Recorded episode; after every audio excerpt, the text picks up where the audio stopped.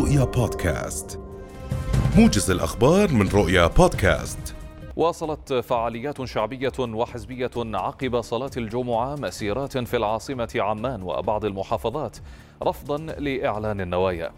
ودعت الحملة الوطنية الأردنية لإسقاط اتفاقية الغاز مع الاحتلال الإسرائيلي إلى المشاركة في المسيرة رفضا لإعلان النوايا الذي وقعته الحكومة مع الاحتلال الإسرائيلي. قال عضو اللجنة الوطنية لمكافحة الأوبئة دكتور مهند لنسور أن 77 دولة في العالم سجلت إصابات بمتحور أوميكرون مشيرا إلى أن الدول التي لم تسجل إصابات بالمتحور كانت عاجزة عن رصده.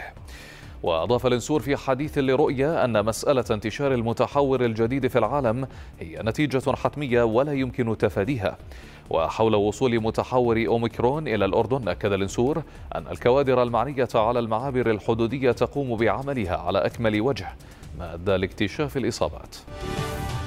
صوتت الجمعية العامة للأمم المتحدة في نيويورك بالأغلبية على قرار يؤيد حق الشعب الفلسطيني في تقرير المصير.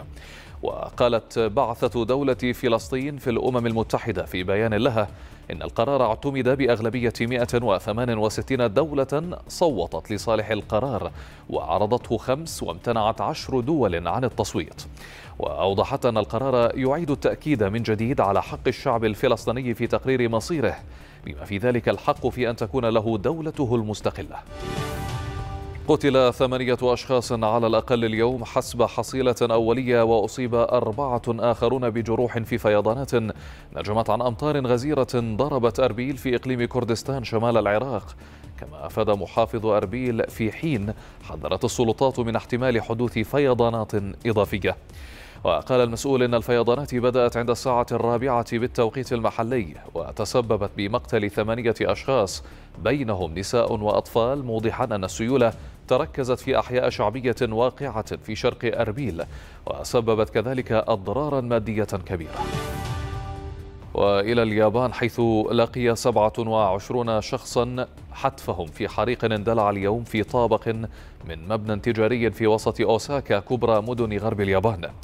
وقال ناطق باسم رجال الإطفاء إن 27 شخصا لقوا حتفهم وتم إجلاء 28 آخرين مصابين بجروح. وأظهرت المحطة أو محطات التلفزيونية عشرات من رجال الإطفاء أثناء عملهم داخل وأمام المبنى الذي بدا الجزء الداخلي من طابقه الرابع متفحما.